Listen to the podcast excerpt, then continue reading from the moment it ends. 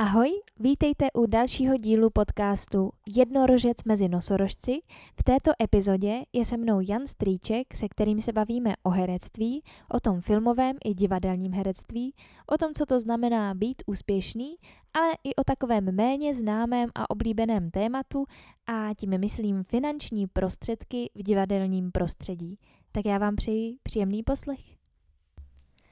Ahoj, já vás vítám u další epizody a dneska je tady se mnou Jan Strýček. Ahoj. Ahoj, ahoj, zdravím všechny posluchače.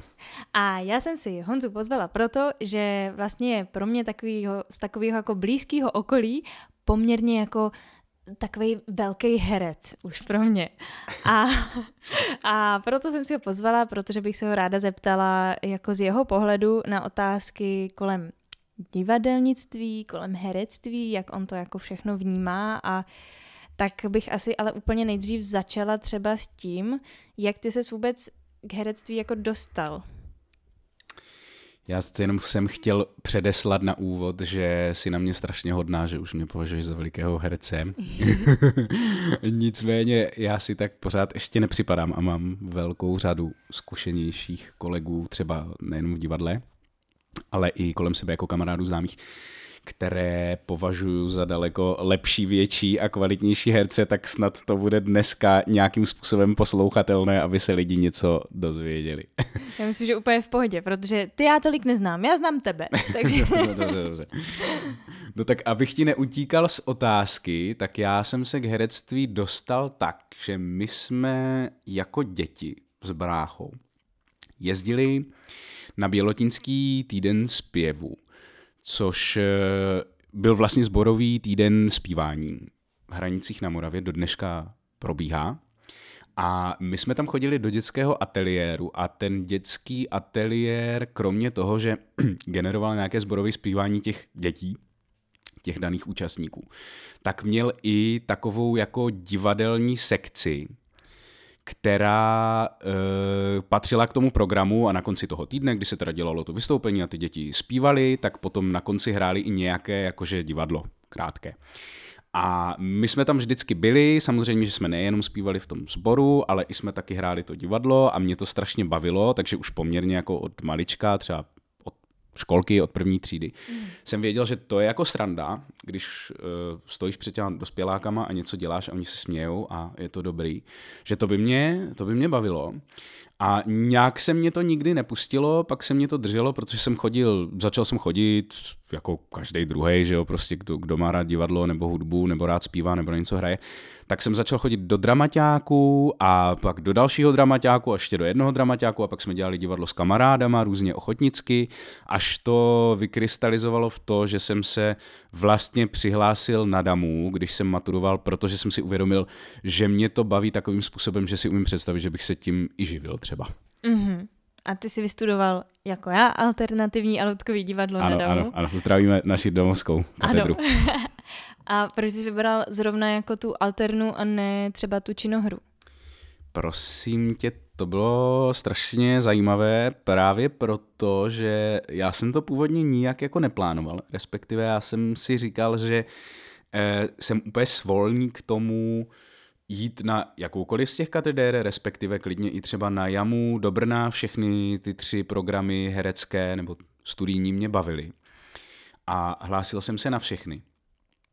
A byl jsem, a co rozhodlo, tak bylo to, že jsem byl na dní otevřených dveří na Damu, a my to říkáme s mým kamarádem Peťou Hanákem, který má shodou okolností vystudovanou jamu, tak tomu říkáme den otevřených srdcí, protože vždycky jakoby se tam ti lidi tak strašně otvírají a říkají ti, jak hrozně chcou studovat to herectví.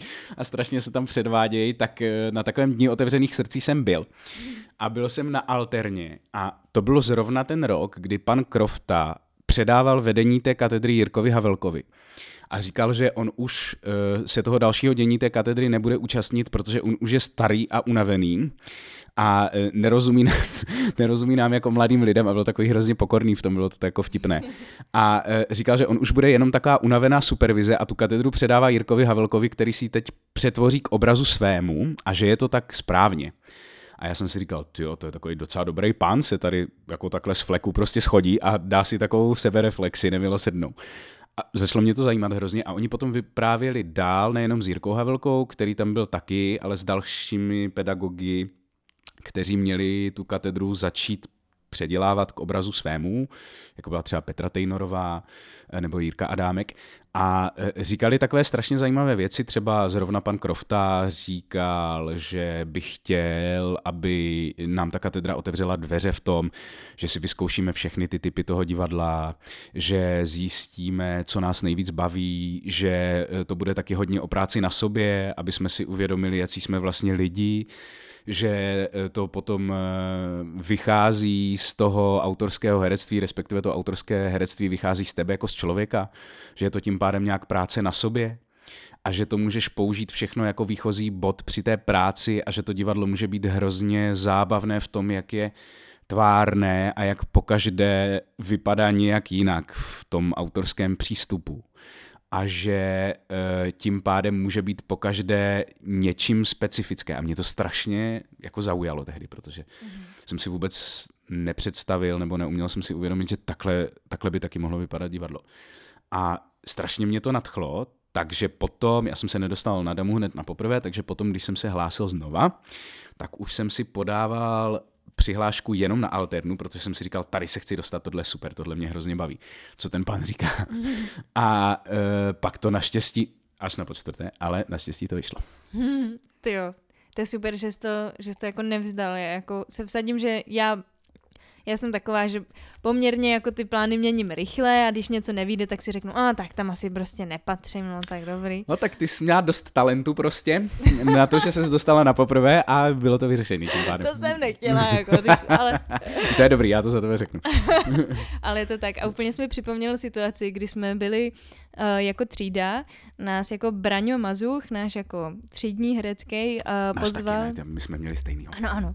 Tak nás vlastně pozval na ten den otevřených dveří, kde uh, jako on měl něco říkat o naší katedře a tak to chtěl tak jako spestřit a přizval si nás a my jsme tam prostě ještě s, pár, s pár spolužákama dělali takovou jako divnou band a on tam prostě zpíval náš jako to. A já jsem si úplně říkala, ty to musí být takový jako šok pro některý ty lidi, kteří přijdou, někdo tam byl i s rodičema, že jo, prostě přijeli třeba zdaleka, jako nevím, prostě z těch jiných uh, dalekých měst prostě než úplně Pražáci. A přijeli s těma maminkama se podívat na den otevřených dveří na vysokou školu po maturitě, že jo, Jasně. nebo těsně po maturitě. No a ta prostě zpívá nějaký pardon, prostě brejlatý, plešatý a do toho tam prostě hraje vzadu nějaká kapela. Jo, ale jako bylo to skvělé. Byli jsme samozřejmě divně oblečený, ale přišlo jako mi... Normálně. Přesně tak. A přišlo mi teda ale skvělý, že tam dali tu možnost se ptát jako... Uh, ty uchazeči se mohli ptát těch studentů, jaký to je. To je super, vidíš, to, to za nás nebylo ještě. Tak to, to, je teda dobrá, to je teda jako dobrá varianta podle mě, protože no, to ti prozradí nejvíc, že jo? Uh-huh. A já se chci zeptat tebe, jestli uh, i po ty jako vlastně ty si to zkoušel čtyřikrát, takže jsi tak jako mohl trošku jako zkusit, jaký to už trošku jako je, ale jestli to nějak změnilo tvoje očekávání, nebo no, jako jaký to pro tebe bylo? No, já jsem se každý ten rok, kdy jsem se hlásil, tak jsem se musel vyrovnávat asi hlavně s nějakým svým vlastním očekáváním. Protože pokaždé, když do toho jdeš, do těch přijímaček, tak si říkáš, letos už se to určitě povede. A na jednu stranu to musíš věřit, protože to jinak samozřejmě nejde, a na druhou stranu ale si musíš říkat, že pokud se to nepovede, takže to není konec světa. Protože 90% eh, těch lidí, kteří se hlásí každý rok, se nedostanou. Takže myslím si, že úplně nejtěžší a takové nejzásadnější na tom bylo právě to vyrovnat se s tím vlastním očekáváním, nějak se s ním poprát. A paradoxně ten čtvrtý rok, nebo při tom čtvrtém pokusu, kdy už jsem se teda dostal, kdy mě Braňo vzal do ročníku, mm. tak eh, to bylo t- tak. A do dneška vlastně nevím, jestli to na to mělo nějaký významný vliv nebo ne že už mi to bylo, že jsem to měl nastavené tak, že už mi to bylo trošku jedno vlastně.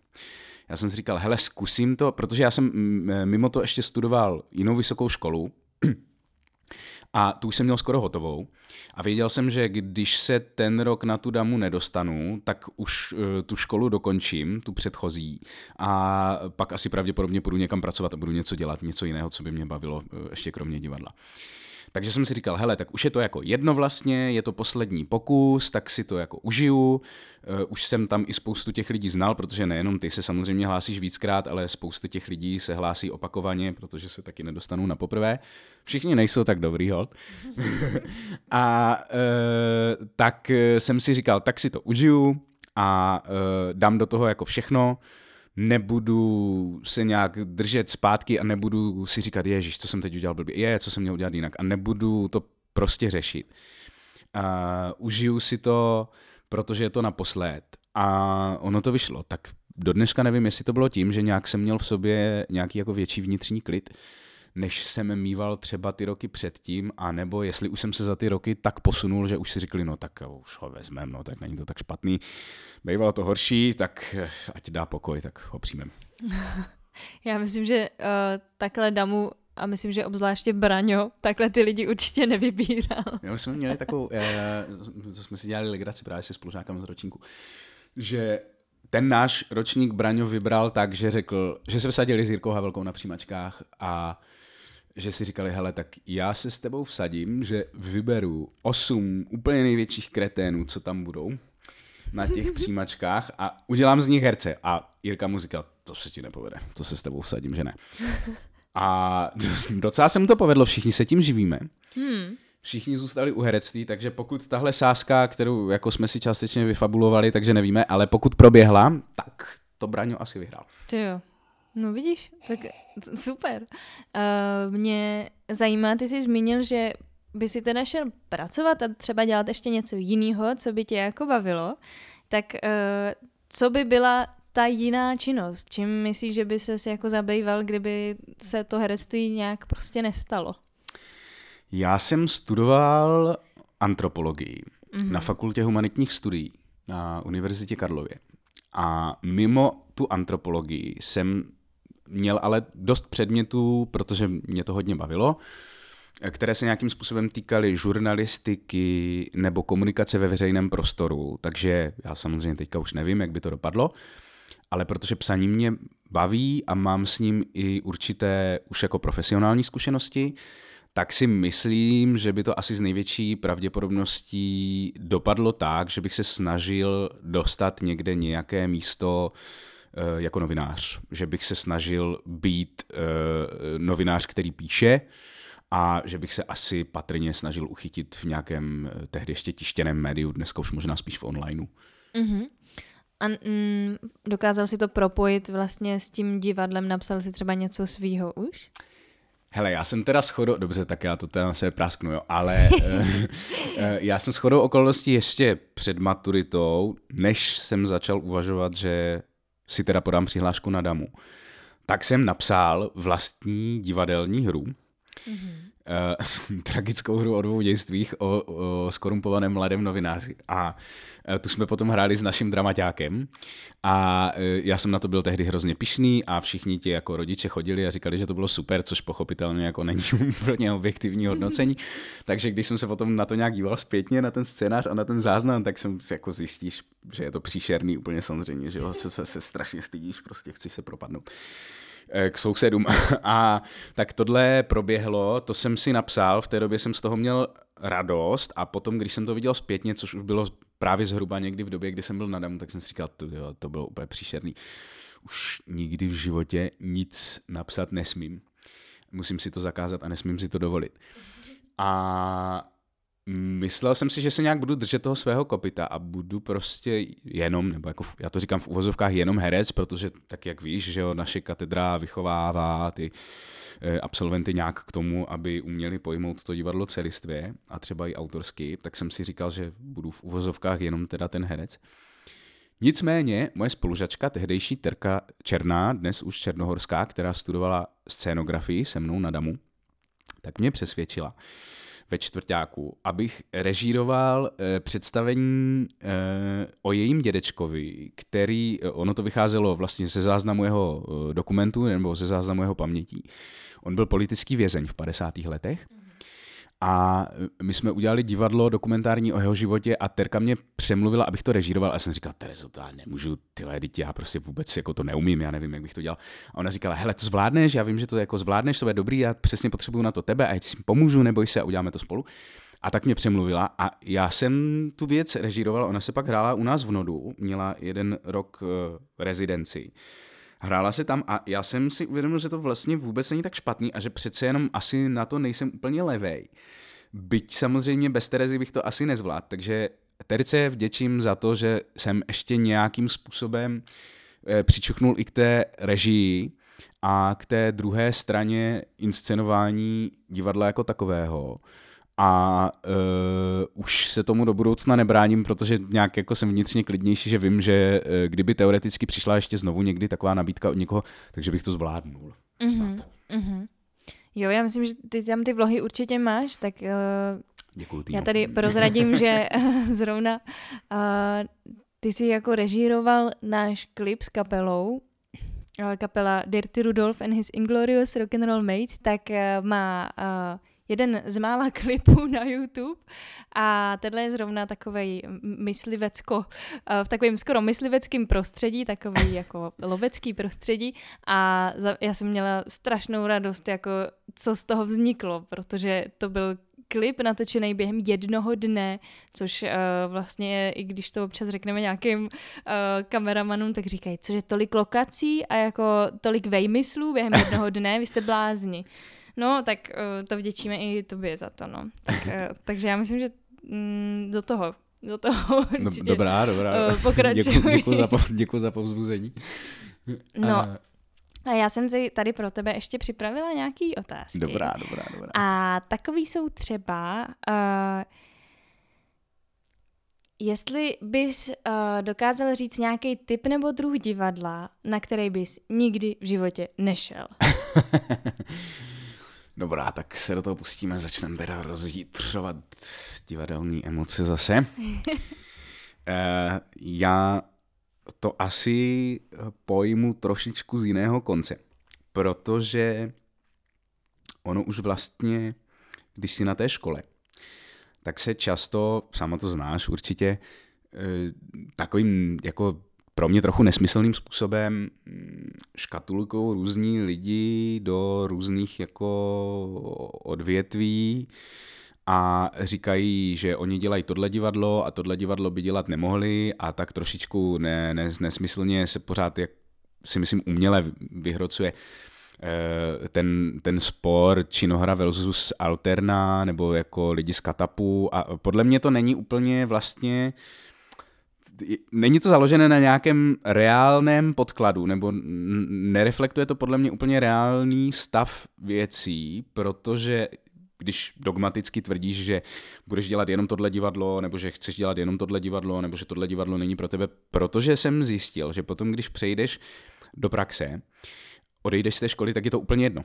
E, vy se stejně s těma kolegama potkáváte, protože ten český divadelní rybník je malý tak se hrozně potkáváte u všech možných různých projektů, a nebo v různých angažmá, a nebo v různých divadlech. Eh, a ať už si vystudovala činohru Katab, nebo tu alternu, nebo ti byly blížší loutky, nebo třeba multimediální divadlo, nebo práce s mluveným slovem, tak ve výsledku je to stejně jedno, protože často člověk eh, od těch projektů, nebo u těch projektů dělá od každého něco.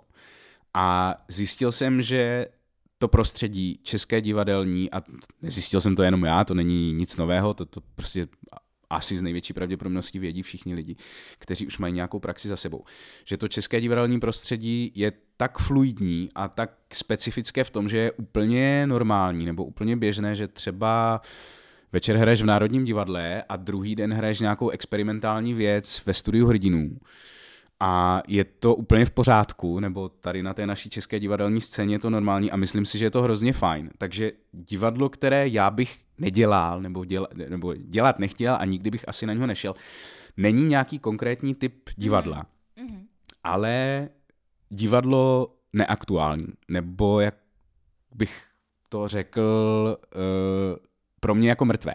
A ono to zní hrozně obecně, nebo hrozně jako kliše, že nechceš dělat neaktuální divadlo, ale pro mě to třeba z takové divadlo, kdy vezmeš nějaký 100 nebo 60 nebo 200 let starý text, který už zinscenovali lidi 150krát podle stejného klíče, a ty vezmeš ten divadelní kus a po 151. ho zinscenuješ podle úplně stejného divadelního klíče.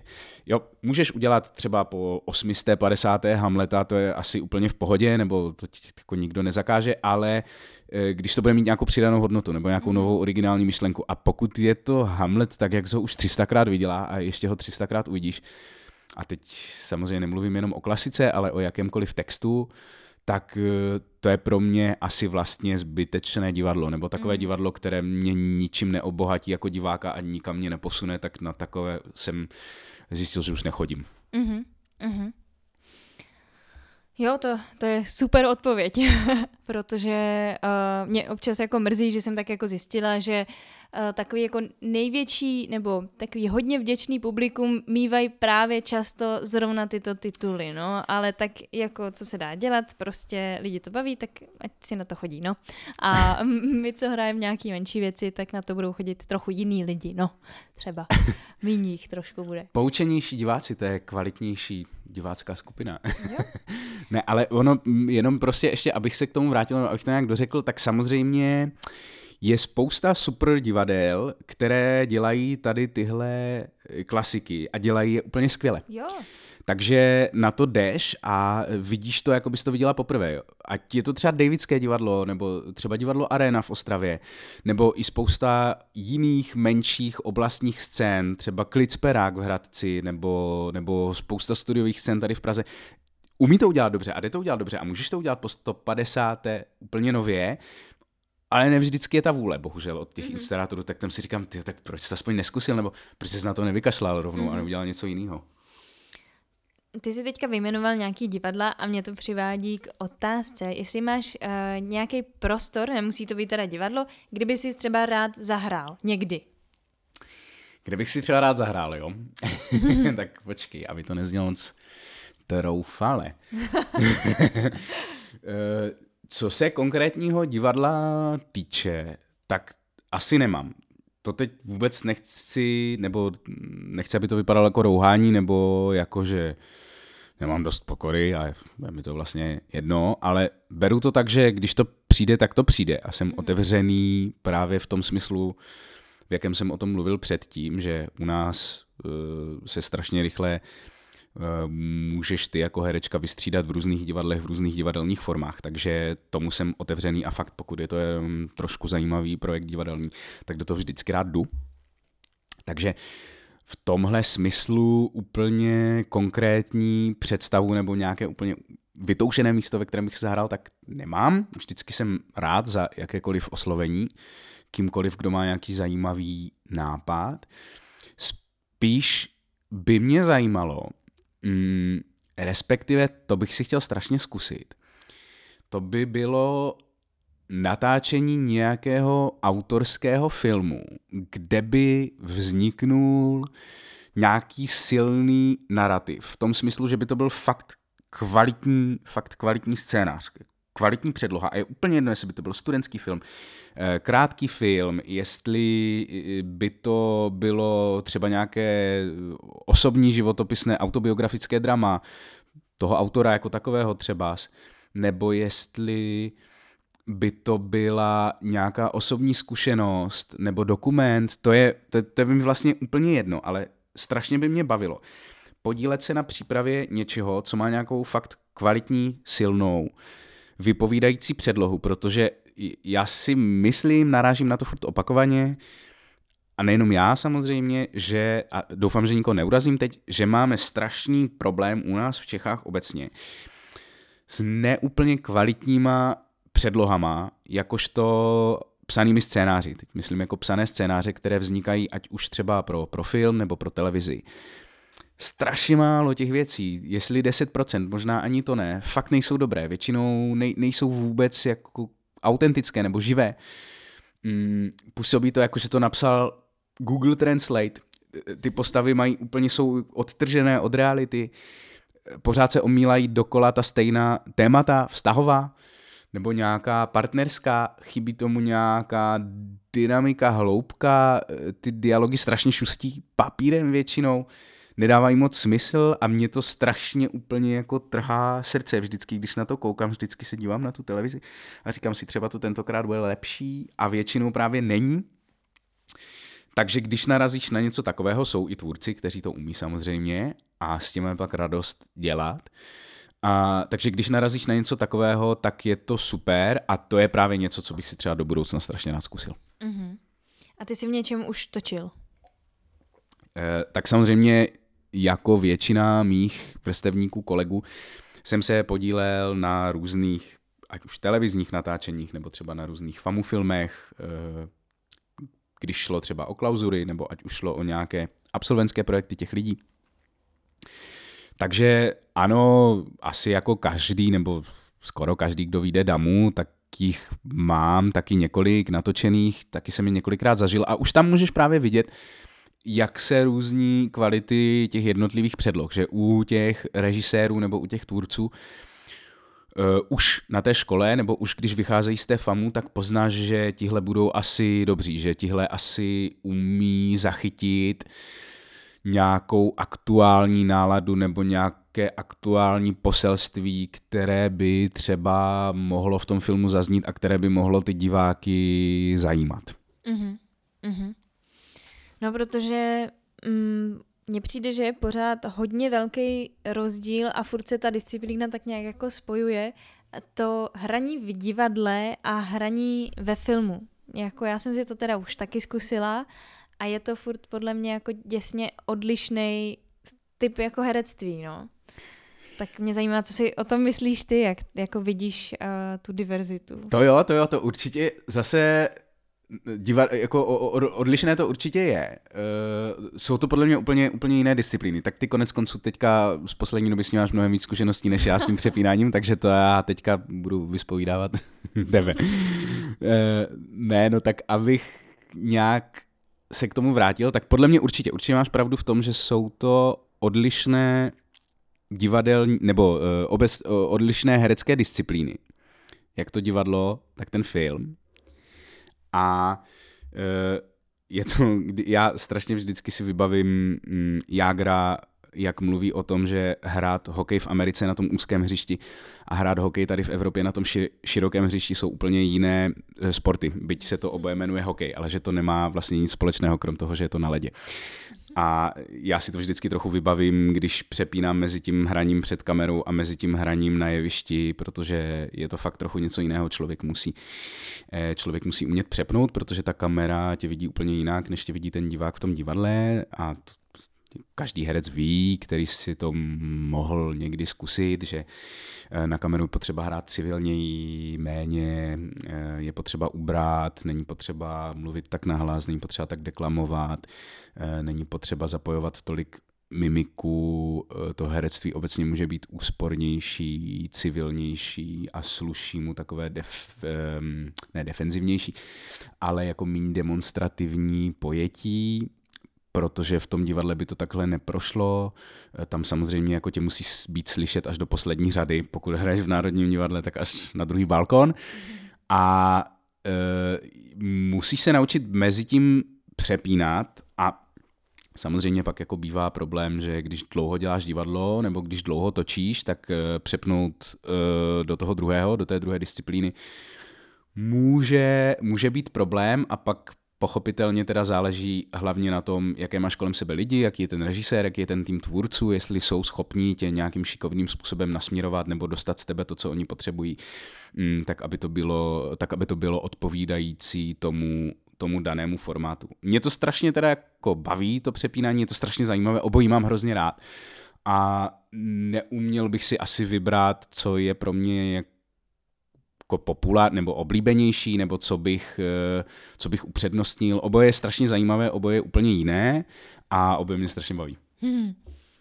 Já vím, že mě dělal jako problém zrovna v tom jako ve filmu herectví uh, to, že ty jeden den točíš nějakou scénu, kterou ale ta postava prostě točíš scénu, konec scény, jdeš domů a druhý den točíš scénu, kte- ale která vůbec teďka nesouvisí s tou, co se stala den předtím, protože se ještě neudála pro tu postavu, takže teď vlastně musíš přemýšlet, jo, takže včerejšek se mi vlastně vůbec jako nestal jako té postavě a, a teď se mi teda stalo co, co se stalo předtím, co ještě jako nevím jako ta postava, co už vím a, a tohle mě dělalo jako problém, když se prostě to většinou ve filmech nebo asi v seriálech se to moc neděje, že by se točilo chronologicky, to jako musíš mít asi štěstí, jasně, když jasně, se to jasně. jako daří.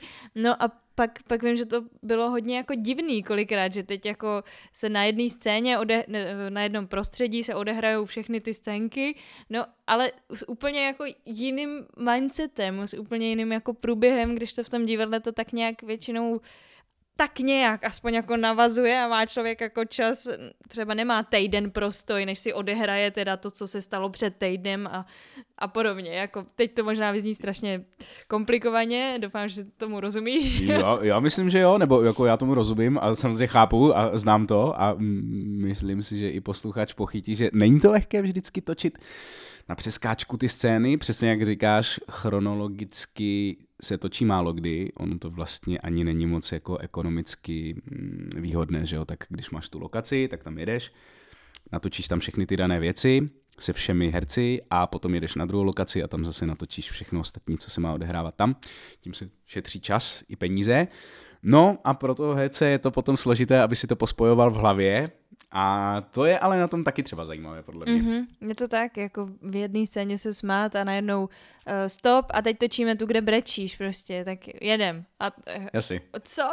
Breč. Ty, ty umíš brečet na povel? Já to neumím třeba. Já se na to musím uh, připravovat, ale v podstatě jo. Já se, do, já se do toho musím jako dostat a někdy mi to jako dlouho trvá, ale pak jako většinou jo. Ty jo, tak to je hustý, to je hustý. My jsme jednou uh, točili předtáčku do, do jednoho našeho divadelního představení v Nodu a já jsem tam měl plakat a museli jsme koupit, normálně jsme to fakt nafejkovali, museli jsme koupit oční kapky a já jsem si musel nakapat do, do očí, aby to vypadalo, že brečím, neumím to na povel. Já jsem právě jako odmítla, říkala jsem, ne, to přece zvládnu, to prostě, to, to dám jako, no a teda teď se nechci nějak chvástat, ale Dala jsem to, no, jako většina mých sil uh, v seriálu jsou pravý. hustý, hustý, jo, jenom se pochlubila, ale to umí málo kdo.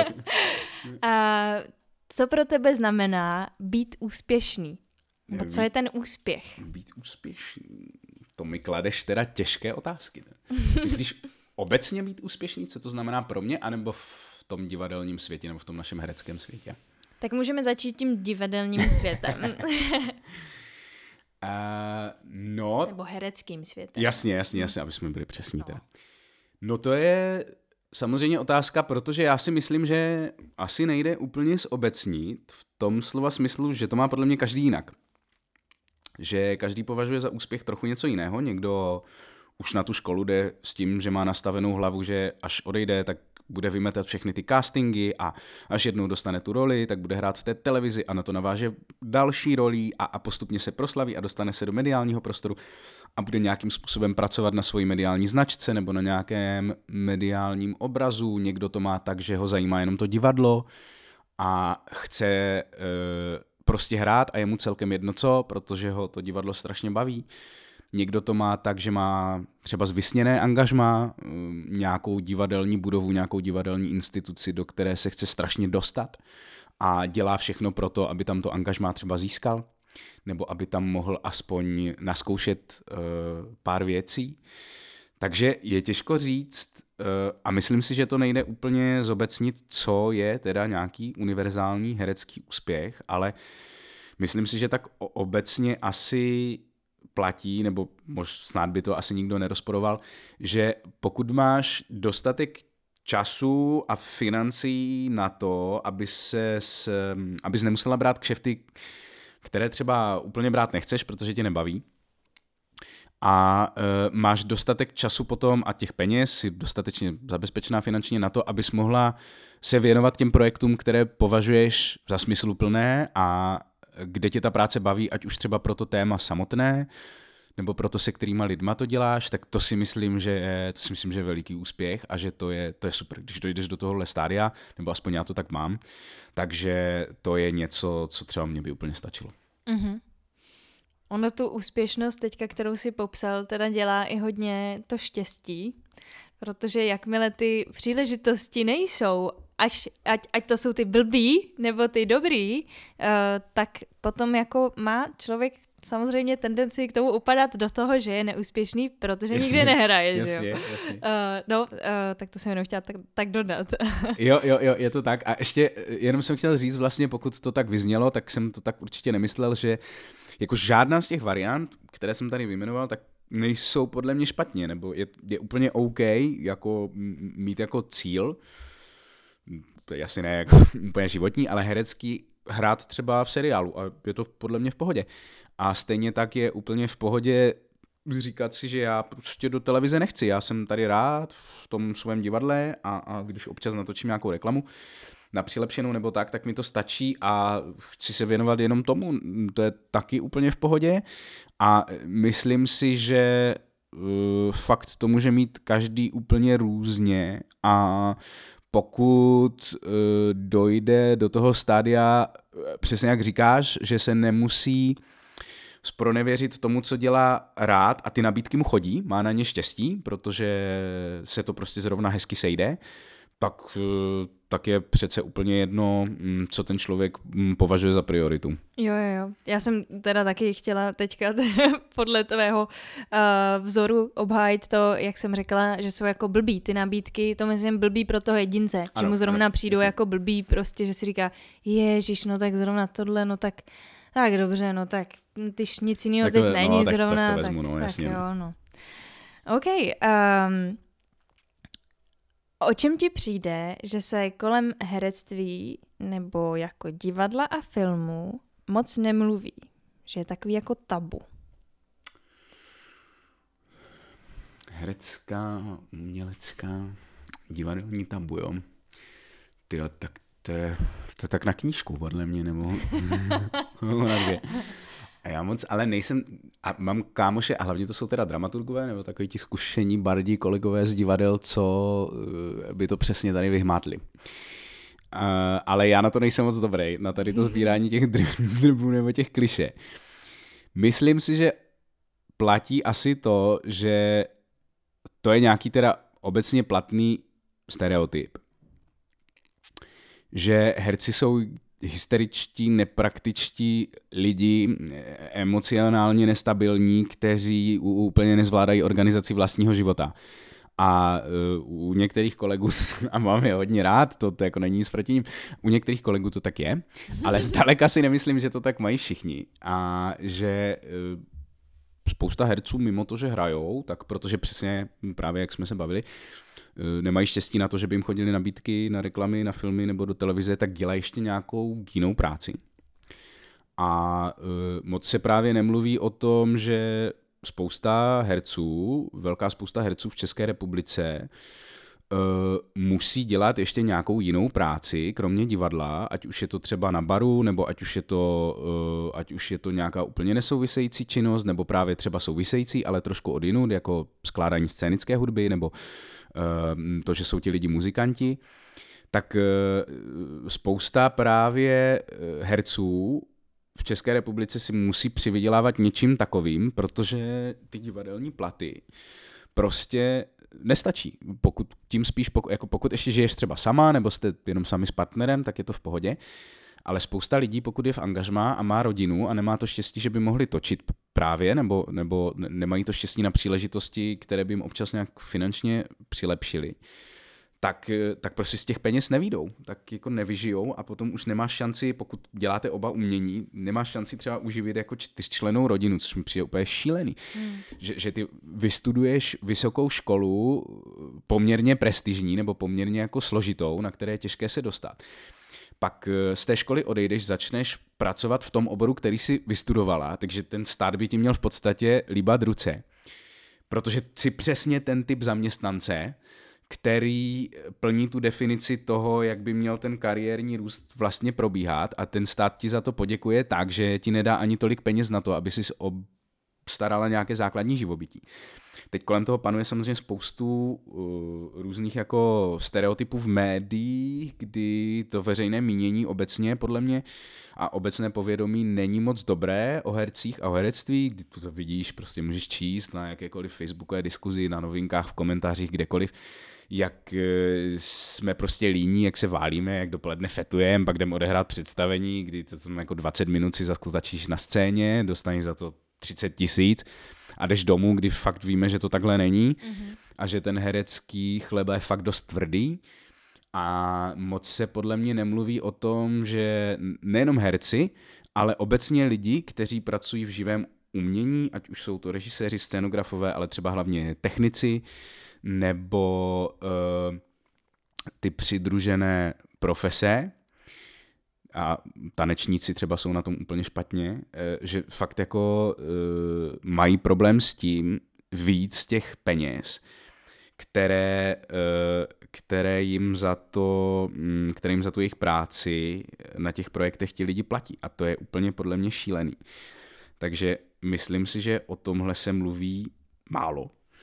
A že vlastně, proč to celé říkám, je, že eh, my jsme se jednou takhle právě v divadle u nás v Nodu bavili o tom, že aby zmizela tahle ta eh, představa, že herci jsou strašně dobře placení a nic nedělají a že e, vlastně jako si žiješ na vysoké noze a nemusíš poměrně nic moc jako zásadního, nic moc zásadního pro to dělat, tak aby tady ta představa zmizela. Takže je začít o tom mluvit nahlas. Začít mluvit nahlas o tom, kolik bereš. Aby to přestalo být tabu. Aby si to nestyděla říct. Abyste nestyděli se probrat to s kolegama.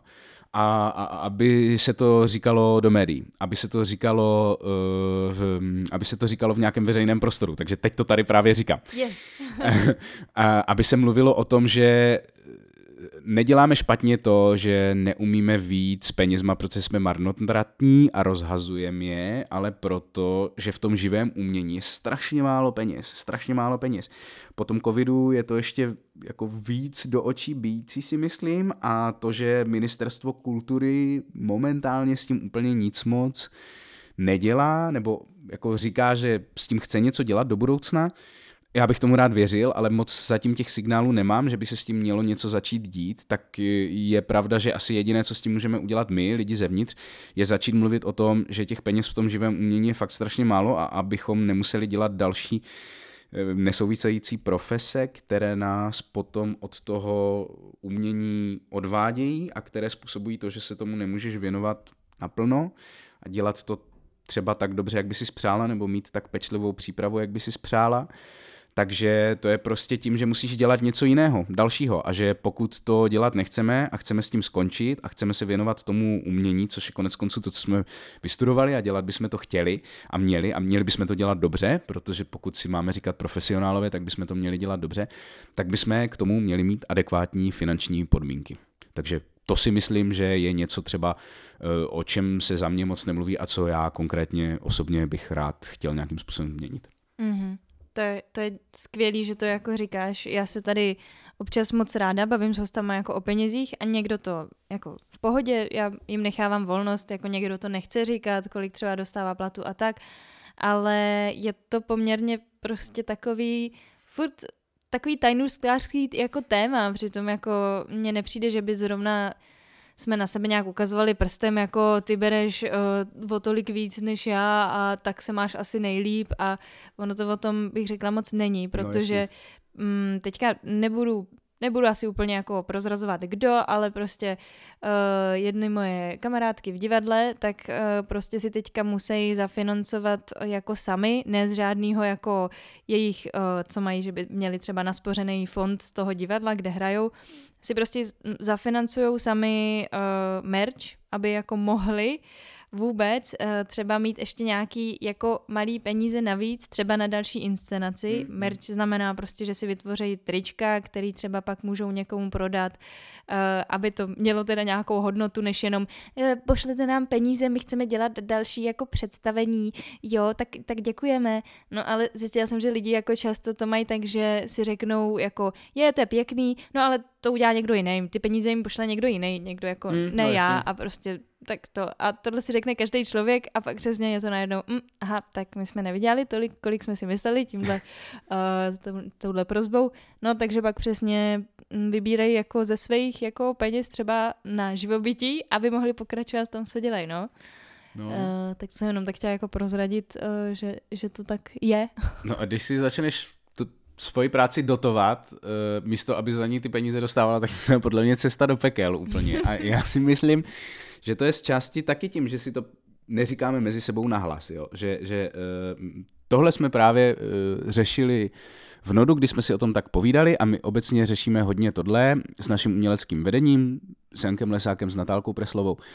Eh, to, jakým způsobem nejenom u nás v divadle nastolit nějaké důstojné podmínky pro tu tvorbu a pro tu práci. V Nodu se to snažíme dělat tak, že fakt jako důsledně Uh, důsledně říkáme nebo vždycky nadefinujeme, kolik té práce jsme odvedli a uh, kolik teda bychom si měli fakt zaplatit, aby to bylo adekvátní ta odměna, protože jak už v tom žijem tak hrozně dlouho, tak uh, už jsme taky zvyklí se automaticky podfinancovávat. Prostě si zvykla, že řekneš, no tak za tohle si peníze nevezmu, nebo to, no to je zkouška, to se nepočítá prostě. Mm-hmm. To, ale nějakým způsobem to spadá do té práce a musíš z toho vybřednout tak, že začneš u sebe a že uh, si začneš fakt důsledně uvědomovat to, co je teda ta práce, kterou si odvedla a začneš za ní ten honorář požadovat, nebo začneš si říkat, je normální, že jsem za tohle placený a není to blbý a ne, není trapný si o ty peníze říct.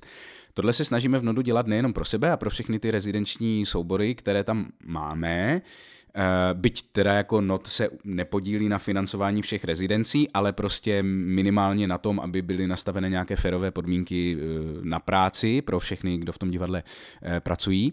A protože Janek s Natálkou mají svůj vlastní divadelní podcast, tak jedno z těch témat je taky, protože tam se probírají různá témata, tímto na ten podcast taky eh, odkazuju, je to podcast Janek a Natálka, a, tak eh, se probírají různá témata, z nichž jedno třeba je právě financování lidí v divadlech. A říkali jsme si, že mm, to nedorozumění nebo tady ta neinformovanost, kterou máme nejenom, kterou mají nejenom jako ti lidi, zástupci té laické veřejnosti, ale i my vevnitř, jako účastníci toho provozu, tak je, je proto, že ty si stydíš říct prostě, hele, já jsem teď jako nevyšel s penězma. A e, protože ty se to stydíš říct, tak máš pocit, že všichni ostatní s nima vyšli. Mm-hmm. Že oni to jako dělají nějak dobře, ale oni to taky nedělají dobře, oni ty peníze taky nemají, jenom si to neřeknete navzájem. Nebo jako když ty se stydíš, tak já se stydím, potom se všichni stydíme a tak si neřekneme, no počkej, ale ty jako taky nemáš na to, abys zaplatil nájem, to je přece jako šílený, ne? Teď kolik nás je tady v té místnosti?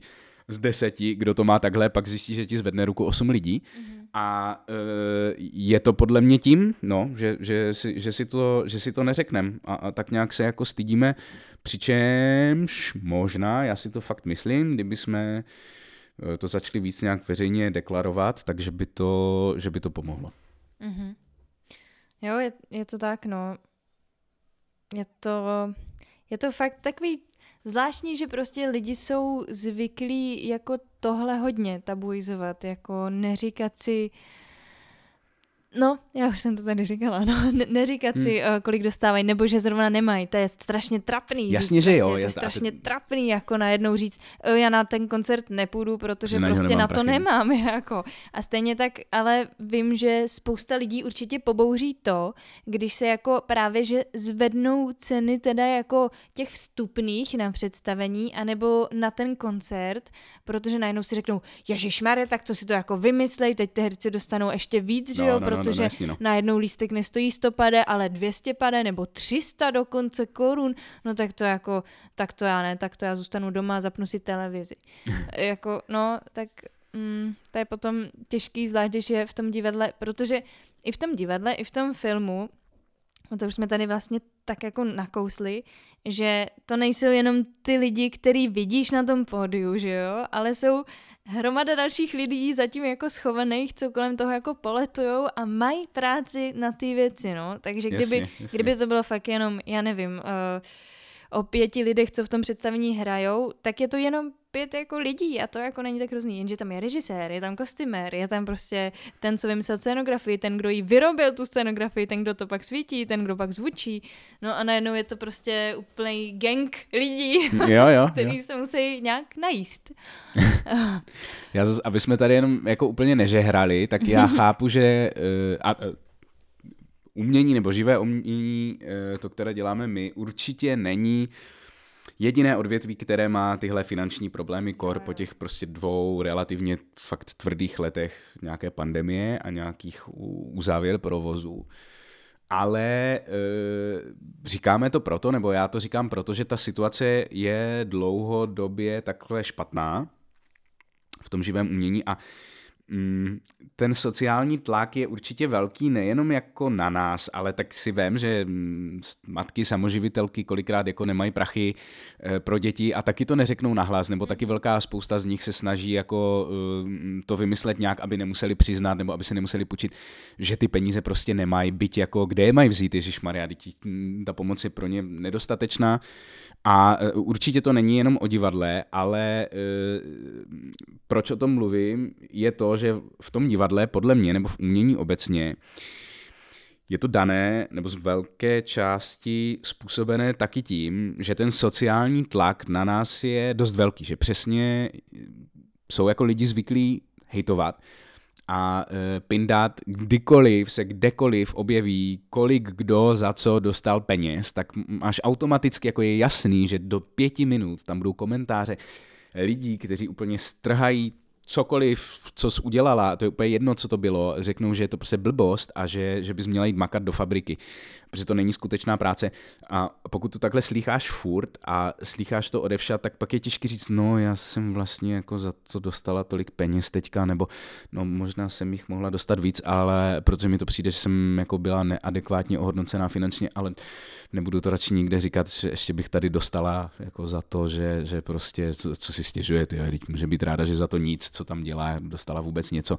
Takže ono je to těžký, je to samozřejmě strašně těžký tady tohle nějakým způsobem překonat a, a vstoupit s tím do té veřejné diskuze. No, ale asi to za nás nikdo neudělá, jo. Hmm.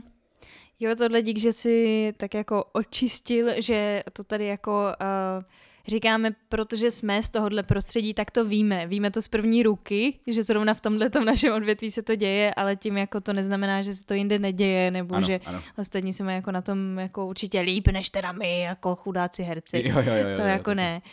Uh, No, já, já teď bych to řekla, řekla špatně, ale zrovna nedávno mě máma pobavila s něčím, uh, že jako pořád ženy v Čechách dostávají jako uh, míně peněz za uh, děti, jako v důchodu, než uh, muži. Jo? No, to je prav, nějak, to je nějak hustý, teď, teďka to, to tak jako, ne, nevím přesně úplně, jak to je, no ale aby, jako teď mě právě máma pobavila tímhle, uh, teď, aby jako to vykompenzovali, tak uh, mámě teda přidali pětistovku navíc. No, to je... Tak to bylo jako, mm, tak to si v dnešní době jako můžu strčit třeba za klobouk, že jo, pětistovka, mm, dobře, tak to, to, to, to jsou dva obědy, jako, to je prostě, mhm, uh, tak, tak děkuju. Takže jsme se napravili tu historickou křivdu a nerovnost, že, Přesně tak. Uh, že muži dostávají víc peněz za vychované děti, než ty ženy, které přece my jenom odrodili. No, jenom mi odrodili a jsou s nima doma, když ten muž pracuje, no to v pohodě. uh, já, já to neznám, takže nemůžu říct, ale uh, chápu uh,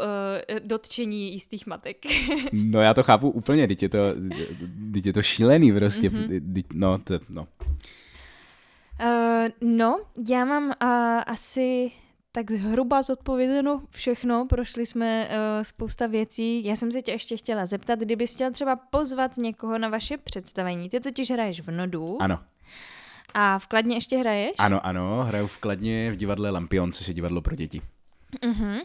Tak uh, kdybyste chtěl pozvat na nějaké představení, nebo co teď plánujete, tak tady dávám prostor. Super, no tak jo, tak já se ho rád chopím. uh, Za prvé teda, pokud máte malé děti, nebo obecně děti uh, odrůstající, tak určitě rád vás zvu na něco do divadla Lampion. Máme pro různé věkové skupiny um, různé, různá divadelní představení. A od těch nejmenších po ty už jako docela velké, takže, takže to vás rádi, rádi uvidíme kdykoliv nakladně. No a hlavně vás zvu do divadla Not, tady v Praze, na dlouhé třídě a e, tam děláme autorské divadlo s naším tvůrčím týmem. Jsou to mý spolužáci a bývalí spolužáci ze školy. A žena? ano, a již moje manželka také. Uh, uh, a uh, děláme tam tento rok, už je to šestá sezóna, kterou tam děláme, autorské divadlo. A máme v Nodu několik představení nejenom našich, ale i rezidenčních od jiných dalších souborů, které dělají autorské divadlo, což je vlastně divadlo, které um, nepostupuje tak, že vezme nějakou formu textu jako předlohu, kterou se pak snaží zinscenovat na jevišti, ale eh, ten námět může být cokoliv. Může to být nějaký zajímavý článek v novinách, může to být něco, co někdo zažil, eh, může to být, hra. Eh, může to být třeba hra, přesně tak. A, Teď myslím jako společenská hra. Ano, ano, nebo třeba, třeba přepis komunikace astronautů z Apollo 11 s řídícím střediskem, prostě fakt to může být jako cokoliv. A takové divadlo my tam děláme a e, strašně nás to baví. Máme tam několik e, představení, která tenhle princip autorského divadla právě naplňují. E, ať už je to třeba osamělost komiksových hrdinů, nebo Bible 2, nebo, uh, nebo teďka nově The Legend of Lunatic, což je příběh eh, českých devadesátek a, a lunetiků, té klučičí kapely. A, a různé další věci, které uh, v Nodu hrajem a na všechny vás srdečně zvu, protože se snažíme to divadlo, i, i, když, i když třeba obecně do divadla nechodíte, nebo máte z toho divadla takový jako trochu ostych, protože se snažíme právě to divadlo v nodu dělat tak, aby e, i člověk, který e, do toho divadla moc zvyklý chodit není a není moc poučený divák, nebo s ním nemá moc zkušenost, aby se tam cítil dobře, aby to byla témata, která nějakým způsobem reflektují e, třeba popkulturní náměty nebo to, co je teďka aktuální, aby e, se ten člověk z toho představení něco aktuálního dozvěděl, aby to byla taky legrace, aby e, to nebylo zatěžkané nějakým jako šíleně složitým divadelním étosem, ale aby ten divák viděl, že to divadlo je může být, pokud ho děláš takhle, nebo my se ho takhle snažíme dělat, eh, moderní, eh, lehké, eh, společenské médium, které ti umí zprostředkovat, byť trošku jiným způsobem samozřejmě, to, co ti umí zprostředkovat třeba film nebo Netflix nebo nějaký super koncept.